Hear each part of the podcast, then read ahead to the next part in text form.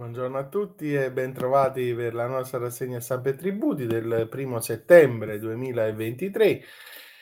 Oggi i nostri articoli li troviamo sul tema dell'autonomia finanziaria e della legge delega in generale. Il primo articolo su Italia Oggi, enti più autonomia finanziaria, la delega al governo per la riforma fiscale, reca anche i principi e i criteri direttivi per la revisione del sistema fiscale dei comuni, delle città metropolitane e delle province. Questi elementi hanno trovato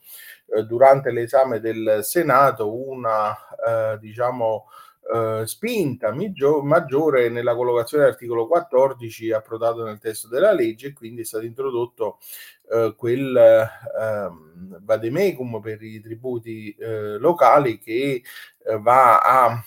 stralciare dal testo della legge delega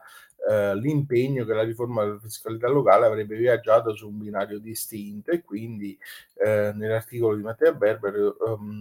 si va a tracciare un po' quello che è il contenuto dell'articolo 14 e i criteri direttivi, come la modernizzazione dei sistemi di rilevazione finalizzata all'azione di contrasto ai fenomeni elusivi, ponendo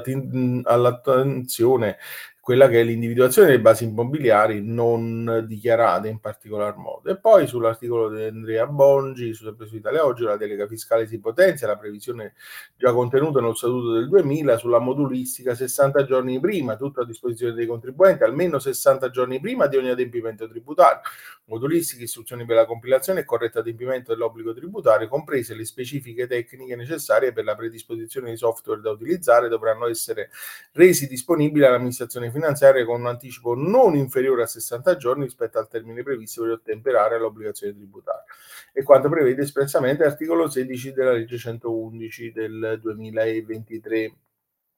Ci occupiamo poi dei concessionari, poteri ampi, quanto stabilisce il Tribunale di Cassino, articolo di Sergio Trovato, che troviamo sempre su Italia Oggi. Il concessionario privato iscritto all'albo del Ministero dell'Economia e delle Finanze, incaricato dal Comune per il recupero dei crediti locali tributari e extratributari, può emanare gli avvisi e accertamenti esecutivi, l'ingiunzione di pagamento e esperire l'azione esecutiva avvalendosi delle norme che disciplinano la procedura esattoriale. In seguito al mancato pagamento delle somme dovute, dopo la regolare emanazione degli atti presupposti, il concessionario può notificare il pignoramento presso terzi di beni del debitore, quando stabilisce il Tribunale di Cassino, sezione civile, con ordinanza del 26 luglio 2023.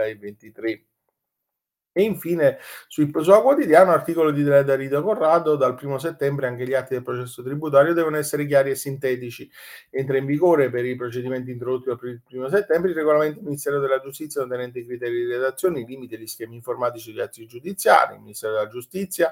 ha rinviato a fine anno l'obbligo di deposito degli atti penali mediante il portale del processo penale telematico, si dà da allora il deposito telematico possibile in via sperimentale. Entrambi i provvedimenti interessano la materia fiscale, il primo travolgendo il processo tributario, quel codice di procedura civile si applica per invio in relazione a quanto non espressamente disciplinato dal decreto legislativo 547 del 92, il secondo applicandosi al processo penale nel qual caso ci siano contestazioni relative a reati tributari. E questo è l'ultimo articolo di oggi, quindi anche della nostra settimana insieme. Io vi auguro un buon proseguimento di giornata e vi do appuntamento a lunedì. Arrivederci.